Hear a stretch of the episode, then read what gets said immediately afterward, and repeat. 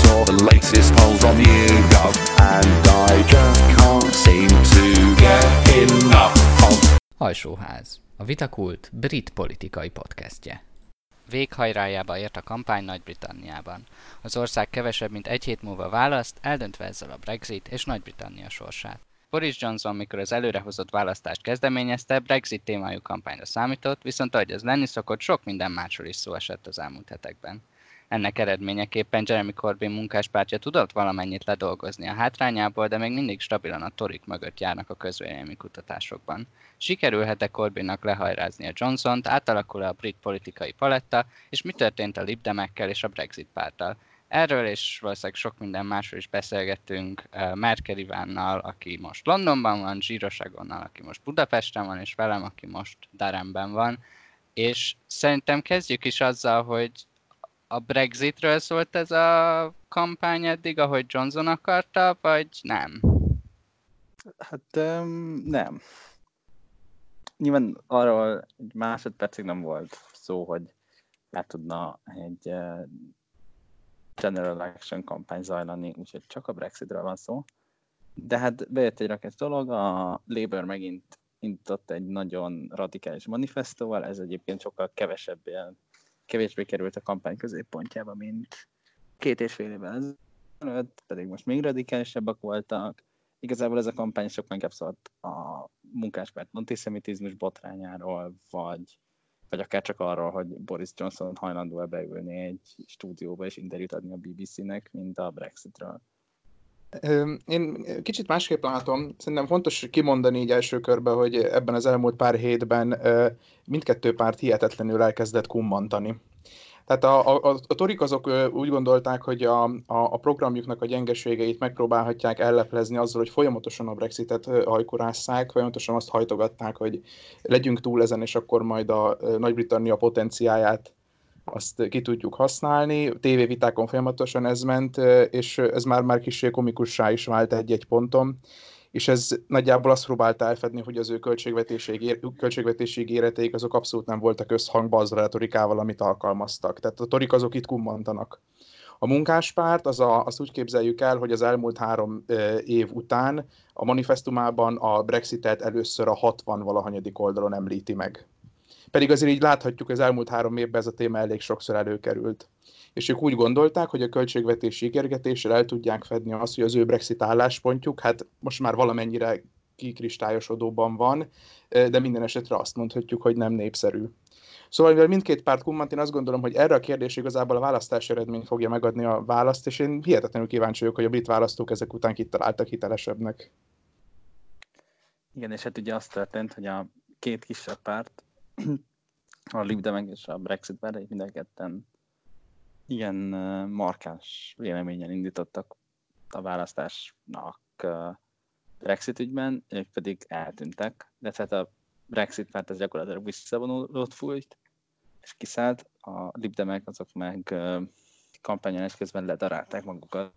Igen, akkor beszéljünk is erről, tehát a elmúlt hetekben én a postaládámba deges számra kaptam, érdekes módon csak libdem propaganda pamfletteket, és azon, azokon nagyon látszik egy kicsit már én is depressziós tehát depressziós méreteket tölt, és kicsit megsajnáltam őket a lelkesedés, amivel neki mennek az egész dolognak, mert hogy az elején még ott kaptam az ilyen pamfletteket, hogy Joe Swinson lesz a Nagy-Britannia legújabb miniszterelnöke, és mindenféle reform, és megállítjuk a Brexitet, stb. stb. És a lelkesedés az innen jutott el odáig, hogy hát most megkérdezte az Andrew Neil a Joe swinson hogy most akkor kit támogatnának, hogyan, és akkor mondták, hogy hát lehet, hogy igen, az a második referendum a lényeg, stb. stb. És ugye onnan indultunk, hogy hogy egyből revokálják az Article 50-t, meg hogy ők lesznek az új kormány, tehát, tehát akkor szerintetek ez elsősorban az, hogy ők így összeomlottak, meg hogy a Brexit párt azt most mondjuk ki, tehát ott tulajdonképpen az történt, hogy ahol most a konzervatívoknak képviselőjük van, ott a Brexit párt nem állít jelöltet, és hogy ők ezt tették. Mint ahol két éve nyertek a torik. Így van. Csak hogy tehát ahol, ahol korábban, az előző választásra nyertek, igen. Igen. ez, ez akkor, ezt boncolgassuk egy kicsit, hogy ez, ez most így miért van. Szerintem azért ez nagy részt azért is van, főleg a libdemek esetében, hogy szerintem lehet egy rakás olyan választó, akik, amikor nincsen választás, akkor, akkor, ők, azt, akkor ők támogatják a libdemeket, meg szimpatikusabb nekik, amit ők képviselnek, mint amit a Corbyn-féle munkáspárt, mondjuk jobbra állnak ettől. Csak amikor a, közelednek a választások, és ránéznek az alternatívákra, és azt látják, hogy van egy munkáspárti jelölt, meg egy tori jelölt, és ők nagyon nem szeretnék a torit, akkor ők akkor ugye logikus a munkáspártra szavazni. Ez egy győztes mindent visz választás, ahol 650 egyéni jelölt indul, és ugye aki megnyeri, az megnyeri. És ugye azért azt látjuk, ha megnézzük a poll trackereket, hogy, hogy ugye október végéig, tehát nagyjából a, a ki nem a. Addig igen. ugye a libdemek azok ilyen 20% alatt voltak kicsivel, a Labour meg 20% fölött egy kicsivel, néha nagyon közelítettek, tehát még a Labournek volt ilyen 25% körülje, a Libden meg 10 sok százalékon át, a pont a választás királysága nagyon közel is voltak, mert azt, azt, azt lehet látni, hogy a Lidemek elindultak lefelé, a, a munkáspárt meg fölfelé, most a Guardian Poll Tracker alapján jelenleg 32, ugye ez a különféle közvéleménykutatások átlaga, és ez alapján jelenleg 32%-on áll a, a munkáspárt, és 14%-on a, a liberális demokraták, tehát hogy kiterült az oldal, és lehet látni, hogy egyébként ezt 10 is lehetett látni, hogy, hogy ilyenkor így a libdemek elvesztenek szavazókat. A Brexit párt is nagyjából együtt mozog a, a torikkal, a torik is erősödtek körülbelül 10% pontnyit uh, október közepe óta, vagy mondjuk 8 miközben a Brexit párt meg gyakorlatilag beleállt a földbe. Úgyhogy az a különbség, hogy a libdemek azok nem álltak be nyilvánosan Jeremy Corbyn egyetlen jelöltje mögé sem, vagy hát a munkáspárt egyetlen jelöltje mögé sem. Kifejezetten munka, a Corbyn, Corbyn ellenes kampányt folytattak sokszor, tehát nem lehet azt mondani, hogy gyakorlatilag mond, megmondták a szavazóiknak, hogy inkább szavazzatok a sok helyen az esélyesebb munkáspárti jelöltre, de ennek ellenére szerintem egy részben azt történt, hogy nagyon sokan rájöttek, hogy hát ha ők nem szeretnek egy tori képviselőt, akkor ők, nekik munkáspárti képviselőt kell választani. Vagy nyilván bizonyos részben ez történet fordítva, és hogyha nem szeretnek munkáspárti képviselőt, akkor, akkor a konzervatívokra kell szavazni. Szerintem azért a Liberálisok inkább a, főleg hiszen ők egy nagyon Brexit ellenes párt voltak, ezért inkább a, inkább a, a munkáspárthoz mentek a szavazók. Csak ugye az érdekes a Libdemek kampányában, hogy ez a korbinálások, hogy elég egyértelműen ők erre a középosztálybeli Dél-Angliában élő remainerös Tory szavazókat célozták meg, tehát a, a kampányanyagaikban is ez a milyen hatással lesz egy Brexit a gyermekeimre, és emellett a klímaváltozás is, tehát hogy pont ez, a, ez az ilyen, ha, hát késő 30 kora, 40 kora, 50-es korosztálynak a, az ilyen konzervatív, de kapitalista párti mérsékeltebb része, amire rámentek, és akkor ez, ez, ez, ezért is gondolom én azt, hogy nem mondhatják azt, vagy úgy gondolják, hogy ez nekik rossz lenne, hogy a Corbyn-t azt mutatni, hogy a Corbyn bejuttatják a, a Downing Street-en be, de Egon nem, nem tudom, valamit szeretném. Igen, mondani. igen, igen, alapvetően mindennel egyetértek, amit elmondhatok. Ugye azért zavar, be, zavar bejött ez a kérdés, mert hogyha kint megkérdeznénk Libdem szavazókat az Egyesült Királyságban, nyilván valamennyire tudnának rá válaszolni, bár kicsit cinikusan mondhatnám, hogy nem biztos, hogy ott könnyebb találni, mint itt Pesten. ez, ez, ez az egyik. A másik ugye nagyon beszédes volt a cikk, amit egyszer átküldtél nekem, Ábel, ami ugye arról szólt, hogy minél többet látják az emberek Joe swinson a liberális demokraták vezetőjét, annál kevésbé szeretik a pártot.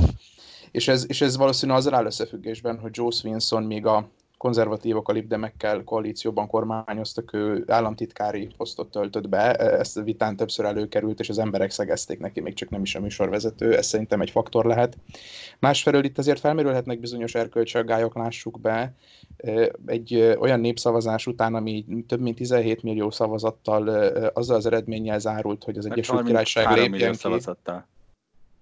Úgy, most, én, most, a, most a 17 millió, persze, de most 17 milliót azt a, a kilépés párt, Egy, igen, igen, a kilépés párt oldalra gondoltam. Azok után azt mondani, hogy egyoldalúan ö, töröljük az egészet, és visszavonjuk az 51 cikkeit, ez lássuk be problémás, és ugye lehet egy pártnak ez az álláspontja, a Joe Swinson is ezt mondja, és én is ezt mondom, csak akkor a Libdemből a demet legyenek szívesek kivenni. Szerintem egy- egyébként igen, szerintem is része volt a, a sikertelenségnek az, hogy nagyon rosszul politizáltak Brexit ügyben, elvi okokból is, mert tényleg furán hangzik, hogy egy választáson, ahol azért jó eséllyel kevesebben fognak részt venni, mint, mint tették a Brexit népszavazáson, és nyilván egy általános választást, ezt legutóbb a Theresa May egy ilyen 13 és fél millió, 13 millió 600 ezer szavazattal nyert meg, és elég magas arányban.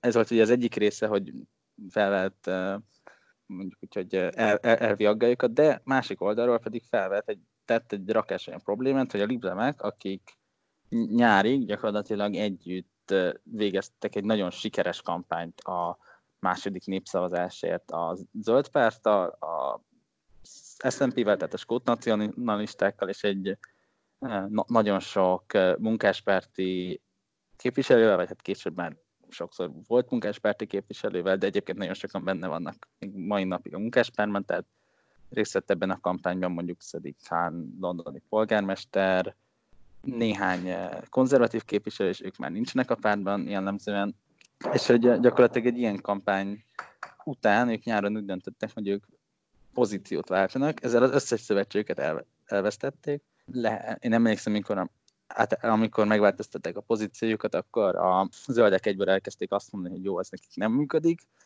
és, és szerintem ez, ez is nagyon sokat ártott nekik, hogy gyakorlatilag még addig volt egy nagyon sikeres kampány a második népszavazásért, aminek ők a oszlopos részei voltak, és a törzsbázisa, addig hirtelen ott álltak magukat a politikai vákumban, a legradikálisabban Brexit ellenes pozícióban ugyan, de mégiscsak egyedül Igen, a libdemeknek a kampánytaktikáról sokat elmond az is, hogy az elején, meg úgy nem elég sokáig, a, ami még jellemző volt rájuk, ez a nagyon személyfüggő kampányolás, hogy Joe Swinson, és nem is feltétlenül a liberális demokratákat rakták a poszterre, hanem hogy Joe Swinson ilyen szuper, meg minden, és erre szerintem Joe Swinson személyisége egyáltalán nem És hát nem az, igen. alkalmas, igen.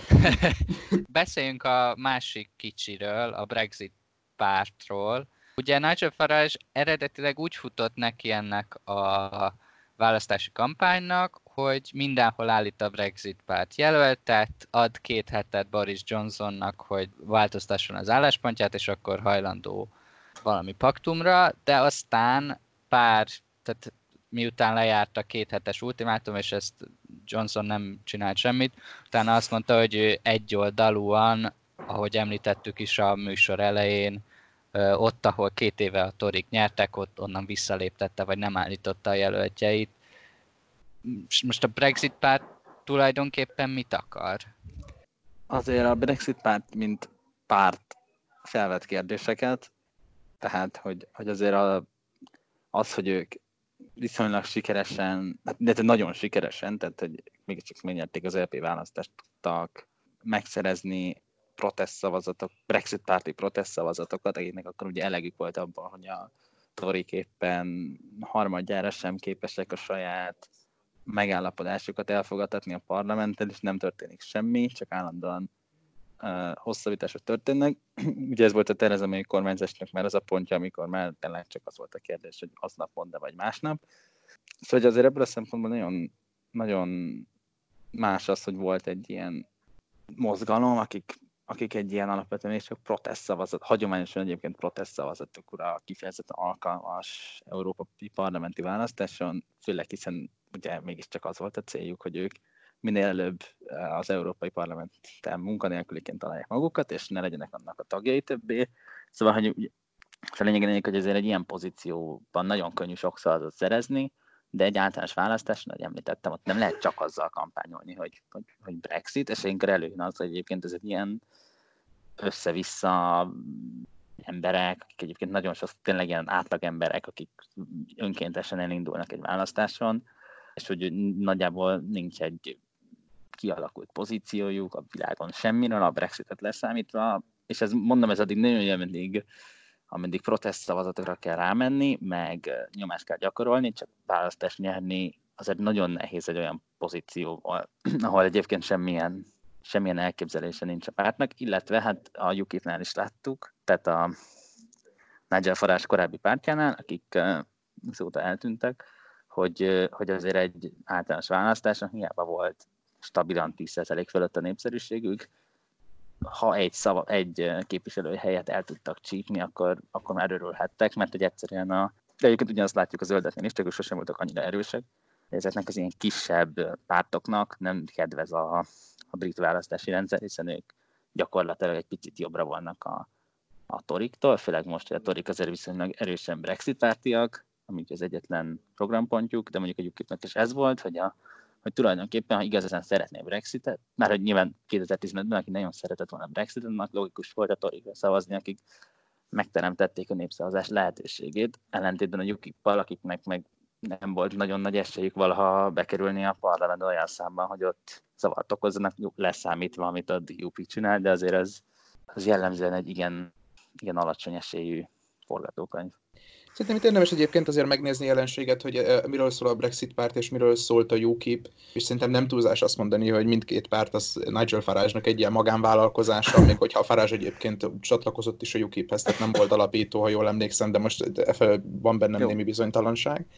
És ugyanúgy, ahogy Nigel Farage elhagyta a UKIP-et, a UKIP az összeomlott, becsatlakozott a Brexit párthoz, viszont hát ugye, hogy ezzel a képzavarral, vagy hát megalapította a Brexit pártot, igen, viszont hogy ezzel a képzavarral éjek onnantól kezdve, hogy Nigel Farage rátette a kóserpecsétet a konzervatívokra, innentől kezdve tulajdonképpen a szavazóiknak nem sok értelme van a, a Brexit pártot támogatni. Én, engem zavarbejtő volt a vitán, beszéltük is veled, Ábel, hogy a, hogy néha nem is tudtam, hogy most a konzervatív jelölt támogatja a konzervatívokat, vagy a Brexit párti, tehát hogy a Brexit párt jelölt jobban képviselt a jelenlegi kormánypártot ellenzékből, mint a valós képviselője, azért érdekes volt. Az, hogy volt egy ilyen félmondatod, Iván, hogy hogy a Toriknak azért csak egy programpontja van, és a Brexit azért ezt némileg Brexit finom, finomítaná. Brexit pártra gondoltam, bocsánat. Brexit párt, jó, ezt finomítani akartam. És azért ezt érdemes még említeni, hogy itt a Brexit pártnak a programjában voltak egészen progresszív vagy meglepő elemek, amivel egyébként tematizálnak a brit közéletet, szerintem egészé elő, előrébb juthatnánk. Például egyik a szavazási rendszernek a reformja, ami legalább érdekes, hogy ugye egy arányos választási rendszert hozzanak létre. Ez egy szimpatikus gondolat volt neked, Ábel, beszéltünk róla, vagy a Lordok Igen. házának az eltörlése, amivel én is szimpatizálok. Jól értem. A, a, a, a Lordok házának eltörlése. Az, azt az... hiszem, hogy Lordok házát Minden eltörölni, de helyette legyen egy ilyen választott felsőház. Uh, igen, meg ami nekem különösen tetszett, és szerintem sok mindent megoldana a brit politikában, és benne van a Brexit manifestójában elég meglepően, az az alkotmány, hogy legyen egy írott alkotmány. Igen, szóval ezt is fel akartam vetni nektek, hogy érdekes ezen elgondolkozni, hogy jó, vannak ilyen tök progresszív dolgok az ő manifestójukban, de azért van benne az a szokásos uh, migránsozás is, meg van benne, tehát, tehát hogy ugye vannak benne ezek a liberális ötletek, a, a, a alkotmányos reformokkal, van a, a, vannak benne ilyen balos ötletek, hogy szemét torik a megszorításaikkal, meg vannak benne egy ilyen, egy ilyen, uh, ilyen jobbos hülye migránsok, limitáljuk a számát, meg ugye, igen, és benne vannak ezek az alkotmányos akkortok, meg ahogy e-, e-, Egon mondta egyszer, hogy a másik fele ennek meg az ugye az Envidekomos meleggyógyítós része, és hogy ezt így hova lehet tenni vajon? Mondom, nekem az a véleményem, hogy a Brexit pedig alapvetően egy ilyen protestpárt, sokkal jobban hasonlítanak az öt csillag mozgalomra Olaszországban, mint mondjuk a, az Északi Ligára, ami most már persze csak liga, szintén Olaszországból, nem is minden gondolatukban, de működésükben, tehát hogy van egy irány, és hogy egy ilyen kicsit semminek menő, vagy hát igen, ahogy az Ábel mondta, egy kicsit talán kacsva az populista platformjuk van, amit úgy gondolt, hogy nagyon népszerű. Ugye itt vannak ilyen, ilyen mellék, mellékzongék, hogy nyilván a Nigel ahogy említettem, tapasztalatból tudja, hogy azért az ő politikai mozgalmának a jelenlegi brit választási rendszer az nem a nem szokott kedvezni, és a UKIP-nek is az volt az egyik problémája, hogy eh, hiába volt megint csak 10% pluszuk 15-ben, hogyha nem, nem lett belőle képviselő, és így nem, nem igazán tudtak beleszólni a, a, a törvényhozásba. Szóval nyilván Nigel farage van egy, lehet egy ilyen hátsó gondolata, hogy na, akkor végre most jött el az ő ideje. Eh, egyébként meg igen, hát így megígérnek dolgokat, például van a, a nyilván a, mondjuk a legfelsőbb bíróság reformja, az például nyilván valahogy arról szól, hogy ugye ott volt a nagyon sok brexit kapcsolatos kormányzati intézkedést ezt a legfelsőbb bíróság meg, meg tudott akadályozni, mert a jogszabályok között nyilván itt azért érezzük, hogy ez lehet, hogy arra adott válasz, amit valószínűleg az ő szavazóik azok kifejezetten értékelhetnének, hiszen ők nem biztosan nagyon boldogok voltak ezektől a, ezektől a bírósági eljárásoktól. Igen, ez az öt csillag, ez egy szemléletes hasonlat volt. Ez csak azért fontos hangsúlyozni, mert innen kelet-közép-európából nézve a kinti úgynevezett szélsőjobbot mi hajlamosak vagyunk egy tömnek látni, miközben például a francia szélsőjobb Marine Le Pennel és Nigel Farage más európai parlamenti frakcióba ülnek, és, és másod azért, um, én, én ugye ezt vetettem fel Ábelnek félig viccesen, hogy a Nigel Farage az új vonagábor, tehát itt volt egyfajta mérséklődés, hogy a löpenéket elítélték az iszlamofóbia miatt, a Nigel Farage nyilatkozott a UKIP-nek, hogy a Tony Robinson azért mégiscsak sok, megfette őket az iszla, iszlamofóbia ki. miatt, tulajdonképpen azért lépett ki, és ugyanakkor meg a, a Farage-nak vannak néha zavarbejtően ilyen klasszikus liberális piacpárti álláspontjai, szabályozás ellenes, örökösödési adó ellen szokott érvelni, Szóval egy mindenképpen érdekes formációról van szó, és én, én örülnék, hogyha a Brexiten meg az ilyen bevándorlós témákon túl egyébként aktív maradna a közéletben, és ezeket is bedobná, mert fel, felkavarna az állóvizet, az biztos. Jó, tegyük hozzá, hogy a UKIP az meg a másik irányba ment el a parázsére óta, szóval ők meg alapvetően megpróbálták a szélső jobb fele igen. még jobban nyitni. Azért hát lettek igen, be ilyen igen. Tommy Robinson jellegű, szóval valljuk be, hogy hogy, hogy ők mennyire léteznek, az elég kérdés, és egy nagyon hát, rövid hír erejére láttam őket a Skyon, hogy az új elnökök vagy ki így elindította a manifestóját körülbelül három napja, ugye két héttel a választás előtt, és akkor megkérdezték, hogy most rasszista a UKIP, és azt mondták, hogy igazából annyira nem, pár ember lehet, hogy a határán van, de a nagy része nem, úgyhogy ez nagyon biztató. Szerintem ha csak erre valami kommentetek nincs, szerintem lassan térjünk át a nagyokra, Jó. és ez a, a Brexit pártról talán könnyebb is ide jutni, mert ugye van a Michelle Dewberry nevű egy ilyen üzletasszony, aki Hálból, az egy ilyen észak észak-kelet-angliai iparvárosból valós, és ő egy Brexit párti jelölt például, és ő nagyon ki volt akadva, ugye, hogy a napokban um, pár Brexit párti, azt hiszem négy, azt mondta, hogy ne hagyjátok a Brexit pártot, inkább szavazatok a torikra, és ő ezt nagyon kikelt ellenük, mondván, hogy ő azért van a Tegyük Brexit hozzá, párt... az egyikük az a Jacob Rees-Mognak volt a huga, vagy Igen. lehet, hogy nővére, testvére, szóval, hogy itt azért igen, a Farázs is ezzel érve, de szóval, hogy amire ki akartam lyukadni, az az, hogy a Michel Gyuberi, ő rájuk például nagyon ki volt akadva, mert azt mondta, hogy ő azért indult el a Brexit párt színeiben, mert ő észak-kelet Angliában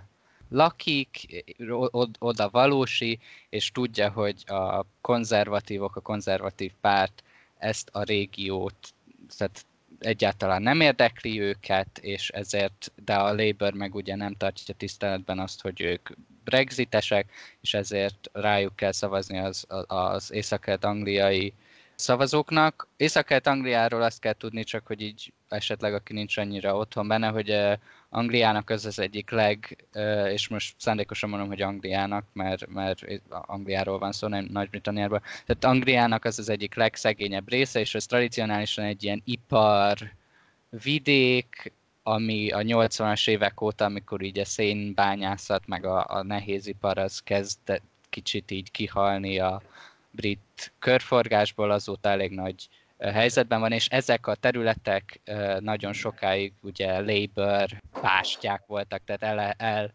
képzelhetetlen volt, hogy akárki más uh, nyerjen itt, és akkor tegyünk is rá a Labourre, hogy, hogy a közvéleménykutatások meg ilyen interjúk alapján úgy néz ki, hogy a régi ilyen törzs helyein, mint például, nem tudom, akár Hall, akár um, Grimsby, valahogy nem annyira teljesít jól a Labour, és akár el is veszítheti ezeket a helyeket. Itt mi, mi történhet? Hát ez ugye főleg az, illetve még a Midlandsben. Így Most van. Nézem a, a Jugovnak az MRP-ját, ami egy mandátumbecslés, ami nyilván két héttel a választások előtt készült, szóval nem, nem kell minden betét késznéznek venni feltétlenül, de ugye ott főleg a legtöbb uh, helycsere, a legtöbb konzervatív nyereség az a Közép-Angliában, tehát meg így Észak-Nyugat-Angliának a déli részén várható. Mondom, meglátjuk, hogy igazuk van-e, vagy nincs, nincs igazuk.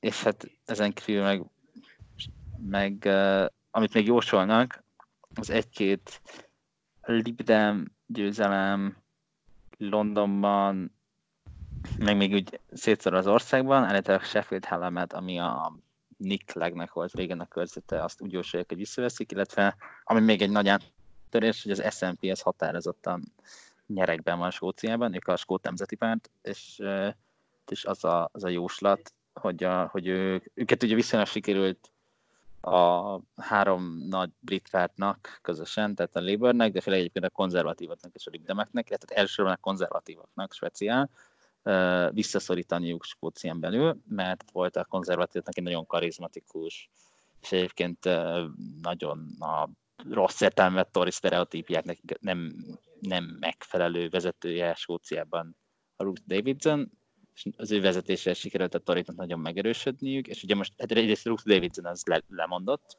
nem is olyan régen, tehát ő már nincs, hanem a Skót Torik vezetés, úgy tűnik, hogy a Skót Nemzeti Párt sokat vissza tud erősödni, de visszatérve ezzel az én Észak-Kelet-Anglia hagyományos munkás, munkás területekre, hát szerintem ezt már nagyon régóta nézik ki maguknak a torik, már 2017-ben is ez volt a fő iránya a kampányuknak, ugye azt kell tudni, hogy ezek nyilván hagyományos munkásterületek, alapvetően Donald Trumpnak is nagyon sok sikere volt az, az, az hagyományos iparvidékekből, tehát ugye munkásosztálybeli, fehér, sok szempontból társadalmi kérdésben konzervatív szavazókról van szó, akik ugye ebben az esetben Brexit pártiak. Angliában mindegyik régióban Londont leszámítva győzött a, a Brexit pártiak vannak többségben, és ugye alapvetően Londont és az észak-kelet Angliát leszámítva, úgy a nagyobb városokat leszámítva mindenhol, ugye alapvetően ott élnek a Brexit. Tehát az ilyen észak és közép-Angliának a vidéki részén, és Walesben élnek a leginkább a Brexit, hogy ott a legerősebb a Brexit támogatottsága, ezzel szemben mondjuk Londonban vagy Skócián sokkal kevésbé, és hát alapvetően az, az, az volt már 2017-ben is a konzervatívoknak a gondolata, hogy ők megpróbálnak visszahódítani, hát nem is vissza, hanem elhódítani a munkáspártól körzeteket ezeken a területeken, azért, mert hogy ezeken a területeken ugye társadalmi kereskedelmi konzervatív gondolkodó Brexit párti emberek élnek, és mivel a munkáspárt az, hát most ők jelenleg ezen semmilyen oldalon, és egyébként tudatosan semmilyen oldalon nem állnak Brexit ügyben, de az ötök nem annyira Brexit pártiak, és uh, ugye nagyon sok szempontból ők uh, társadalmi kérdésekben, tehát ezt mondani szokás társadalmi kérdésekben liberálisak, ami mondjuk nem biztos, hogy értem ezt náluk, de nagyon sok ilyen LMBTQ emberek jogaiért állnak ki, meg bevándorlók jogaiért, ebben egyébként nagyon sok és visszatérő probléma szokott lenni, hogy minden manifestálnikor egymásnak feszül a egyébként Corbyn nagyon támadó szakszervezet, meg az ilyen fiatal baloldali aktivisták, akik szinte nagyon szeretik Corbyn, mert az egyikük az mert a szakszervezetek bevándorlás ellenesek, a fiatal aktivisták meg nem. És hát... Igazából arra akartam rákérdezni, hogy miért van az, hogy 2000 17-ben, még akkor is, hogyha így célozták a torik, meg voltak rá ilyen nagyon optimista besészek, hogy akár meg nyerhetik, ott azért komolyabb kér- kérdésben nem, nem volt, hogy ez marad Labour, és azért most már sokkal jobban inog az azért, a vörös azért fal. Ne felejtsd el, hogy 2017-ben végül a választások végeredménye az 2%-os konzervatív győzelem volt a szavazatok arányában, most a of MRP-ben, tehát a, a mandátumbecslésben 11%-ról beszélünk. Ha belenéztek az adatokba, akkor az, az közül a konzervatívak által labour elnyert körzetekben azért nem arról van szó, hogy hirtelen lett egy stabil konzervatív többség, hanem hogy ilyen 1-2-3 százalékokkal megnyerik. Tehát a, ez alapján, a becslés alapján egy viszonylag kisebb uh, erő, hát munkáspárt erősés, illetve a különbség néhány százalékos csökkenés és komoly um, visszaszorulást hozhat a konzervatív pártnak. Tehát nem arról van szó feltétlenül, hogy mit tudom én, Dennis Skinnerre, aki egy ikonikus munkáspárti képviselő, majd valami konzervatív jelölt 15%-ot fog ráverni, hanem arról van szó, hogy ezzel a felmérés alapján reális, hogy kettőt vagy hármat. De hogyha Dennis Skinner és a, és a munkáspárti a kampányon, akkor lehet, hogy Dennis Skinner fog 2%-ot verni a torikra. Igen, igen. Mikor be, meg is néztem, hogy milyen pontokat írtál össze a beszélgetésre, ezt bizonyos szempontból nem is értettem, ugye, hogy mondta Iván is tulajdonképpen közvéleménykutatási hibatáron belül vagyunk egyfelől. Másfelől meg én ezt valahogy a kollektív emlékezethez kötném, hogy mondtad, hogy a 80-as évek nem voltak túl kellemesek ott az észak-keleti régióban. Nyilvánvalóan, akik akkor bányászok voltak, ők most már eléggé megöregedtek, sokuk meg is halt, ugye rossz egészségügyi körülmények miatt, és szerintem ez, hogy így a generációk váltják egymásra, ez a kollektív tudat, vagy a, vagy a torik reflexes utálat az egyre inkább kezd kikopni. Szóval én, én nem, és, és délre a libdemekre vonatkozóan ugyanez, én nem, nem számítok egy ilyen hatalmas, hatalmas áttörésre, mm, és szerintem erről, erről, erről így felesleges is nagyobb gondolkodást kezdeni, mert, mert, mert egyszerűen indokolatlan, és nem, nem, nem látunk rá egy csomó mindenre. Egyébként ez érdekes, amit mondtál, ilyen kollektív emlékezet, utáljuk a torikat, Zsé, mert azt eléggé, én úgy vettem észre, hogy az elmúlt pár napban, mert ugye én most ugye Daremből beszélek, mm-hmm. ami eléggé beletartozik ebbe az észak-kelet bányászörökség zébe. uh, Londonnal, ami meg nagyon nem. Így van tehát ott azért eléggé most elkezdett a pamfletjein erre appellálni a Labour, hogy nézd, mit mondott Boris a bányászokról, hogy ő akkor jött rá, hogy konzervatív, amikor a bányászok sztrájkoltak, mert ő azt gondolta, hogy milyen hülyeség, tehát ugyanazt így meg, meg, meg, megérezték, amire most az Egon gondol, hogy kikopott belőle, majd meg, meglátjuk, hogy kikopik-e, vagy nem kopik-e ki. Hát, illetve még van egy olyan faktor, hogy ugye mondtam, hogy ezek alapvetően társadalmi későbben konzervatív gondolkodású emberek, de hogy azért azt hozzá kell tenni, hogy egy konzervatív gondolkodású, társadalmi ügyekben konzervatív gondolkodású brit munkás, azért ez nagyon máshogy gondolkodik a világról, mint mondjuk egy Jacob Rees-Mogg, hogy, vagy egy Boris Johnson. Hiába mind a konzervatív, tehát hogy azért ez nem azt jelenti, hogy ők hirtelen elkezdenék ezeket az ilyen arisztokratikus, meg angol elit centrikus kulturális normákat szeretni, hanem azt jelenti, hogy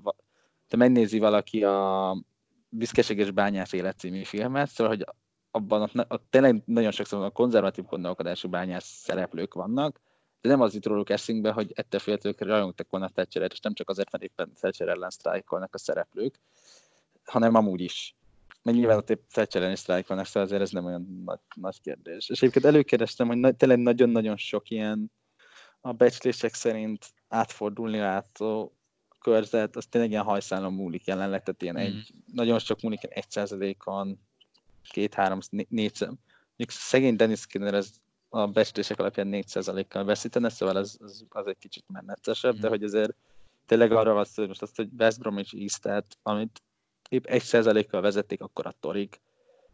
Azért az nem... Meg, uh, még, igen, meg, még, meg még egy dolgot mondjad. szeretnék ehhez hozzáfűzni, ugye párhuzamba állítottuk Amerikával.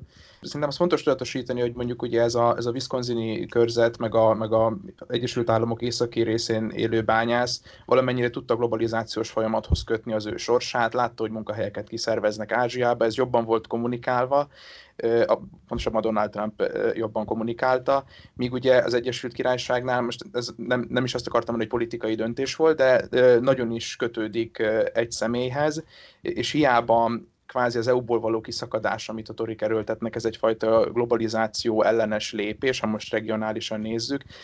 Itt ugye ez a két dolog áll egymással ellentétbe, bár ugye a torik egyfajta protekcionista politikát hirdetnek ezzel a EU-ból való kiszakadással, ugyanakkor ott van a pártbrand. És az Egyesült Államokban ez nincsen. és szerintem itt, itt ez a két dolog ütközik, és, és szerintem ez így beláthatatlan jelenleg, hogy ez, ez hogy fog alakulni. Minden esetre, hogyha itt lesz egy átfordulás, amin én egyébként személy szerint csodálkoznék, annak nagyon-nagyon durva információ értéke lenne. Így van, sokan már kezdenek ilyen véleménycikkeket írni a választás eredményétől függetlenül, hogy a Labournek nagyon sürgősen el kell gondolkoznia, hogy, hogy tulajdonképpen kiket meg miket képvisel, mert hogy mostában többet hallani arról, hogy egyetemisták hogy támogatják őket, mint ilyen klasszikus értelmemet munkások. Gyorsan... Ami egyébként nem feltétlenül probléma, tehát hogy... Persze, igen. Ha még nem most ez Corbyn nem, talán egy kicsit veszett fejszenyelet, de hogy itt azért mégiscsak van egy olyan, hogy egy pártok, pártok pozíciót váltanak. A, az amerikai, ha visszatérünk az Egon általános Egyesült Államokra, azért ott is érezzük, hogy a, a demokratáknak kezd egy kicsit jót tenni, hogy ők így belenyugodtak abban, hogy lehet, hogy nem tudom, hogy, hogy a idősebb fehér férfiakat, azokat osztályhelyzettől függetlenül is el kell engedniük a szavazó bázisukból, és inkább, meg egyébként persze ott is van a, a Bernie Sanders mozgalom, ami egyébként nem pont Aki idős fehér férfi, igen.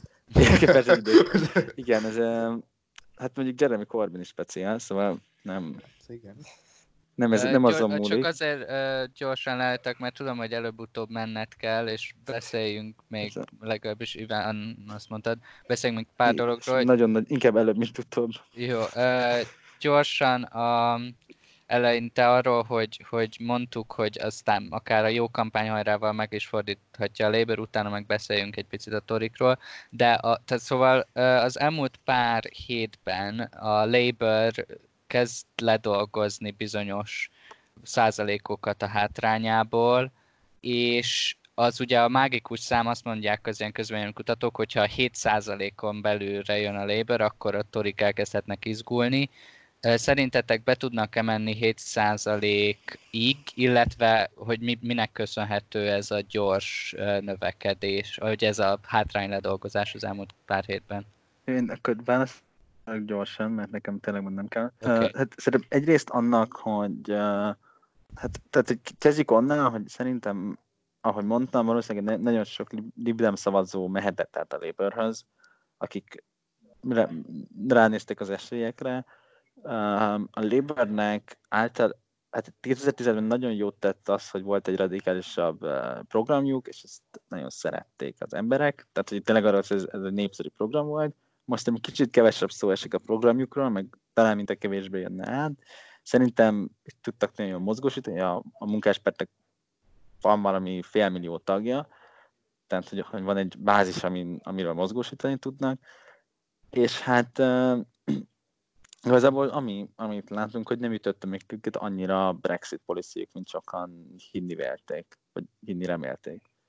És a, viszont azért azt, azt is látjuk, hogy 17-hez képest sokkal limitáltabbak az eredmények, szerintem nagyrészt az antiszemitizmus botrány, ami a kampány egyik fontos elemévé vált, az nyilván nekik nem tesz jót, és, és ezt egyébként Jeremy Corbyn magának köszönheti, hogy, hogy ezt, a, ezt a botrányt valami egészen elképesztő színvonalon nem kezeli. Szóval, de de hát nyilván arra van szó, hogy, hogy a munkás vertenykor összekapcsolja, meg egy kicsit az négy éve zajló folytonos belháború felfüggesztik, ami szintén valószínűleg jót tesz a népszerűségnek, és nem arról van szó, hogy év holnap ki fog kilépni, hanem, a, hanem arról, hogy egy kicsit összezárnak, mert ugye ők is tudják, hogy nem zárnak össze, akkor a, rámegy a munkahelyük gyakorlatilag, és szerintem ez, alapvetően ez, ez az oka annak, hogy a munkáspárt tudott erősödni. Azért azt hozzá kell tenni, hogy nem annyira mint 17-ben, tehát nem tudjuk, de hogy eddig úgy tűnik, hogy azért inkább még mindig van egy 10%-os 9-10%-os előnye a konzervatív pártnak. Ez, ezt egyébként én is, én is hát ha nem, nem is teljes egészében, de nagy részt a, a liberális demokratáknak a gyengüléséhez kötném. Nyilvánvalóan csak az eredeti állapot felé tendálunk vissza, amikor van két 40% fölötti párt, a konzervatívok és a munkáspárt. Nyilván tőlük vettek el szavazatokat ezek a kisebb vállalkozások, mint a liberális demokraták, vagy a Brexit párt. Ugye a Brexit párt bezuhant, és ugye a libdemek is elkezdtek ereszkedni. Valószínűleg egy, egy, egy kormányellenes választónak döntést kell hoznia a kritikusabb körzetekben is, és nyilván azt látja a történelmi okokból, vagy az erőviszonyokból adódóan, hogyha ő a, ő a munkáspártra szavaz, akkor még így is nagyobb eséllyel tudja megbuktatni a Tori jelöltet, vagy legyőzni. Szerintem ez egy teljesen természetes, természetes folyamat. Az, hogy egyébként a, a munkáspártot egy ilyen antiszemitizmus botrány sújtja, én azt gondolom, hogy, vagy nem tudom, ezt nyilván jobban látjátok, hogy erről a kint az átlag választó mennyit beszél, a sajtóban szóval róla, de ez szerintem az emberek nagy részét a kinti zsidó hitközségen kívül ez, ez nem nagyon érdekli. Ez egyébként... Vagy ja, mondjad, Iván. Szerintem ez egyébként abban igazán, hogy nyilván nem lehet látni egyébként, hogy azért a hogy egyébként tényleg nagyjából csak a zsidó közösségben okoz töréseket, tehát a zsidó közösségnek a baloldalra húzó tagjai között természetesen okoz töréseket, hogy akkor most ők szavazzán kell Labourre. Én tényleg még nem hallottam olyan emberről, aki nem, nem zsidó vagy nem zsidó származású, és úgy gondolta, hogy meggyőzte, ami egyébként most, most ebben nem menjünk bele, hogy egyébként azért univerzálisan fel tud egy antiszemitizmus botrány kérdéseket vetni, és ennek nem, nem csak azon kell, hogy éppen zsidó vagy el, hogy komolyan veszel egy ilyen botrányt, de... Ja, ez, ez, kegyetlen, ez kegyetlen gáz ez a botrány. Jó. meg minden tehát nem relativizálni akartam véletlenül, ja, csak... Világos, világos, világos, de hogy de azért az is hozzátartozik, hogy valószínűleg a munkáspárt nem eleve csak az a tény, hogy a Guardian címlapján az van, hogy a brit legfőbb rabbi kiállt a Jeremy Corbyn ellen, és nem az, hogy Jeremy Corbyn, ha miniszterelnök lesz, akkor X és Y fog történni, az valószínűleg ő magában rosszat tesz nekik. És, és nem azért tesz rosszat nekik, mert meglátja ezt a Darem megyei munkás, és akkor azt mondja, hogy akkor szavazok inkább a Torrikra, hanem azért tesz ez rosszat nekik, mert gyakorlatilag az ő publicitásuktól veszi el a terepet. És mit akarsz mondani, hogy nincs olyan, hogy, hogy rossz hírnév, de van. Tehát, hogy, hogy van olyan, hogy egy politikai erőnek nem, most nem azt tesz jót, hogyha mindenképp a címnapon van, azt tesz jót, hogyha azzal van a címnapon, hogy szavaz rám, mert milyen jó lesz, és, a, és persze hozzátartozik, hogy közben meg a választás, hogy ez tényleg jó lesz, rá is, rá is szavazok, nem azt, hogy basszus. De viszont bocsánat, de nekem el kell mennem. Akármi lesz a választás eredménye, majd biztos decemberben vagy januárban meg fogjuk ezt beszélni egyébként.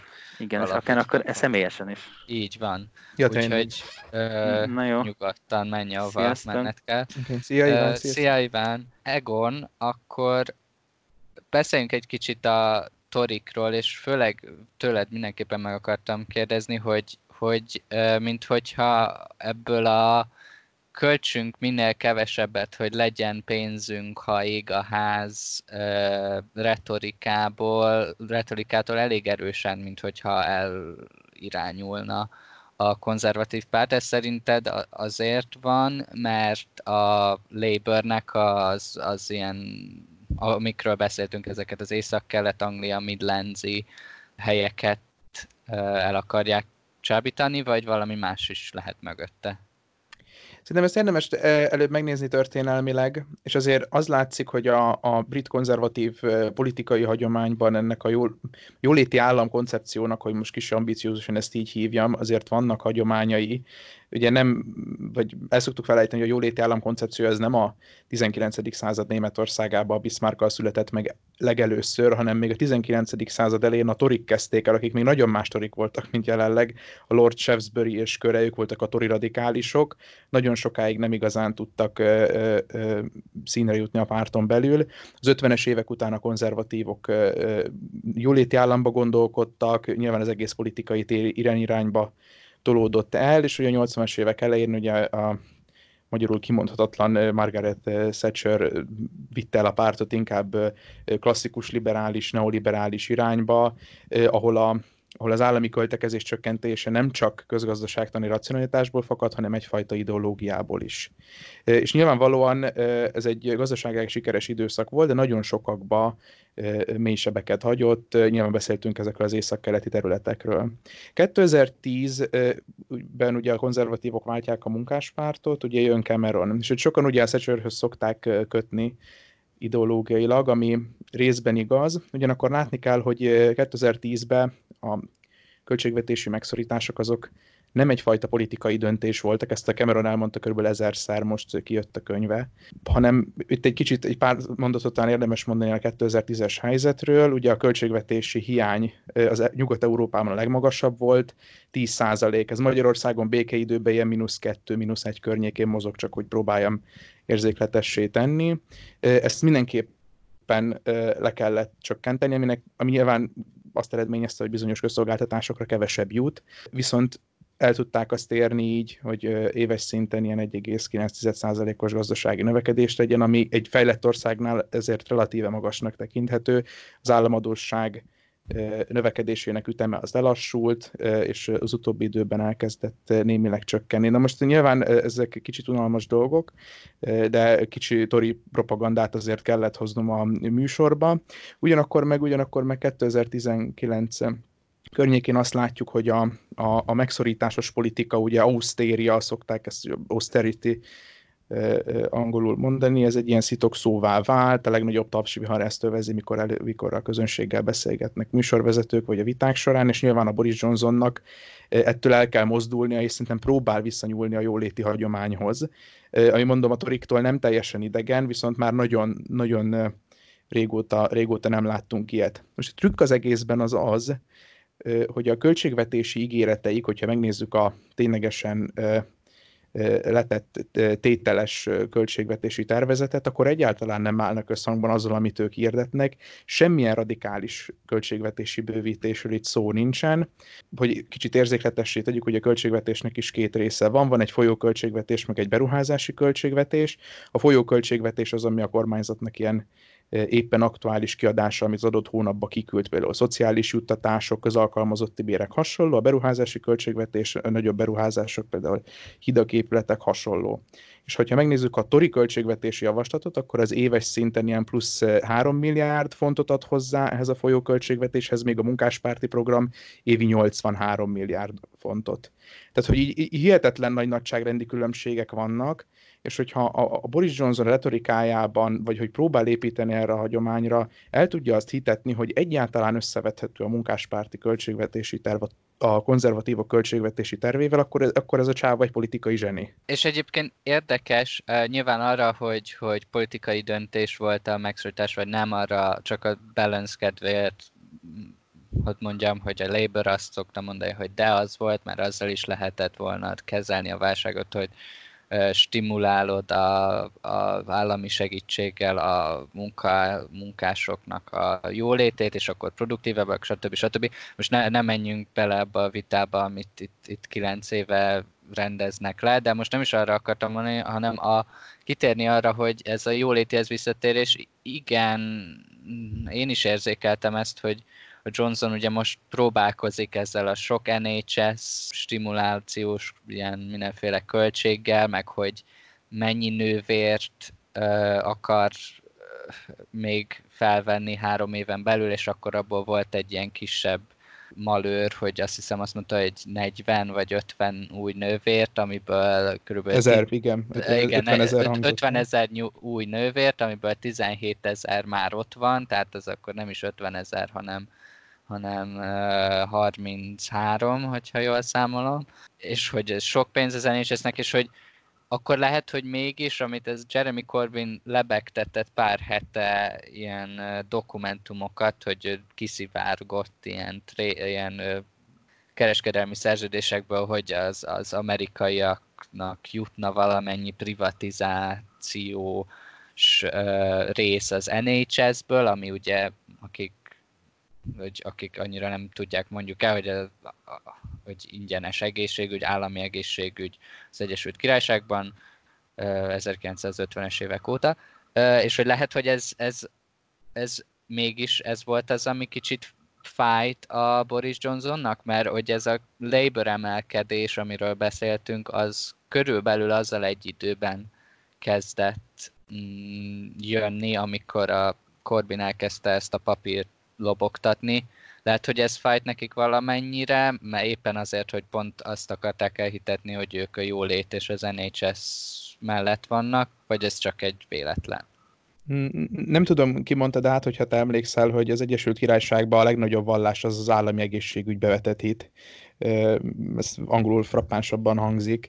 Én, én szerintem a munkáspárt itt azzal a taktikával élt, hogy tulajdonképpen igaz, amit mond, vagy sem, hogyha egyáltalán be tudnak dobni valamit, ami akár egy nagyon kis százalékban is igaz, és az embereknek az marad meg, még hogyha az állítás hamis is, hogy a, a konzervatívok azok úgymond eladnák az egészségügyet az amerikaiaknak, hogyha ez sikerül bedobni egyáltalán, akkor az tud némi politikai tőkét hozni számukra, és szerintem ez abszolút tudatos volt, mert ezzel, mert ezzel lehet ijeszgetni, és működik.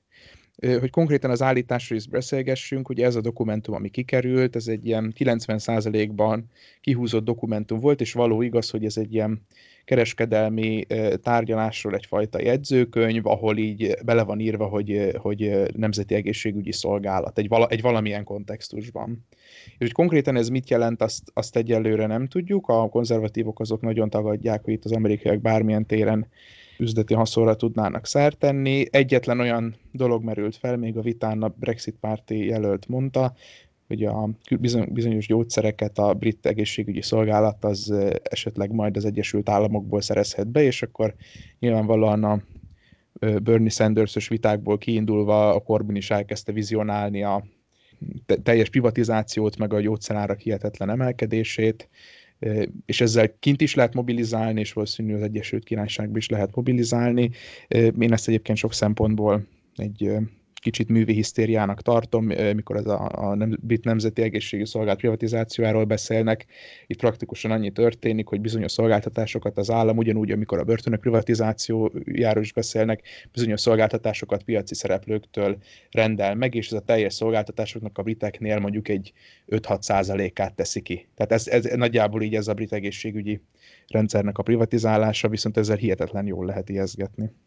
És hát meglátjuk pár napon belül, hogy um, mennyire sikerült. Te mit tippelsz, Ábel? Ah, én akartam tőled megkérdezni. uh, nyilván a, a legtöbb, tehát itt, itt egyik közvéleménykutató vagy sajtóorgánum nem mond olyat, hogy itt most nem tudom, Labour, kor, kor, Labour igazából többségi kormány lesz, vagy valami, itt, itt a dilemma az most az, hogy lesz-e többsége a konzervatívoknak, vagy nem, és akkor esetleg a Labour tud valamilyen formában koalíciós kormányt alkotni.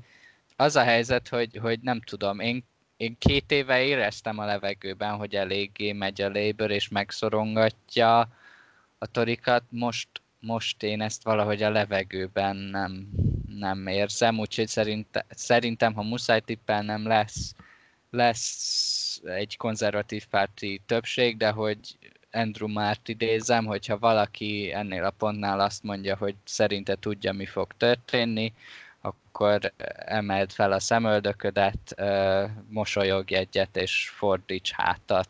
Tehát mhm. nem, nem tudom, hogy neked van-e valami más mhm. tipped. Nagyjá, hát az én tippem, ugye nyilván, hogy mi történik, azt én sem fogom tudni megmondani. A, ami volt mandátumbecslés, a, azt hiszem 69 fő, de most bizonytalan vagyok, 69 vagy 68 fős konzervatív többség, én azt nagyon erősnek érzem. Én, az, én, szerintem ilyen nem lesz, én azt gondolom, hogy, hogy konzervatív többség lesz, de, de nem lesz annyira domináns, mint amennyire most számítunk rá, de tudod, erre meg azt szoktam mondani, amikor ismerősökkel beszélgetek, hogy mikor én legutóbb konzervatív többséget jósoltam, és még a Facebookra is kiírtam, kis így előre kárörvendően, akkor ugye a konzervatívok elvesztették a többséget, úgyhogy én azóta mindenkinek azt mondom, hogy a munkáspárt nyert 650 helyel, és még a házelnököt is ők adják de így ezt félretéve én azt gondolom, hogy konzervatív többség. Arra egyébként érdemes lehet még elkezdeni gondolkodni, hogy ha most a munkáspárt veszít, vagy hát nyilván nem nyilván, de valószínűleg nem lesz többsége, remélem zárójelben, akkor ez milyen, milyen hatással lehet a pártstruktúrára, lemond Jeremy Corbyn ki lesz az új vezető, vagy egyáltalán a Labour politikusoknak ez mit üzen, hogy működik a balratolódás, nem működik, vissza kell térni a Tony Blairnek az irányába, és azt, én, én ezt nem látom át jelenleg. Nem látom egyáltalán a karaktereket hozzá.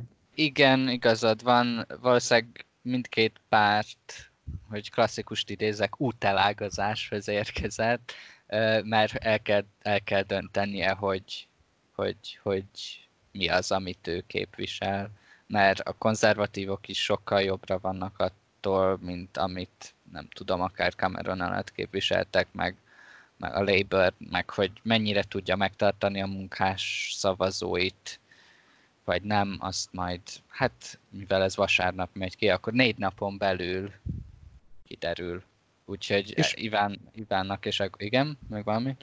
Igen, és még ugye érdemes elmondani, hogy még ma este a beszélgetés után lesz egy Jeremy Corbyn, Boris Johnson vita, és azt ne becsüljük le, hogy azért az is nagy hatással lehet a, a közvélemény alakulására, szóval még, még némileg utólag is elnézést kérek a hallgatóktól, hogyha bármibe hatalmasat tévedtünk, még nyilván ezek az események formálódnak. Igen, akkor Ivánnak is köszönöm, akitől ugye még időközben elbúcsúztunk, Egonnak is, és bármi van, mi vagy december végén, vagy közepén, vagy, vagy január elején meg fogjuk ezt beszélni. Ez volt az alsóház második része. Sziasztok! Sziasztok!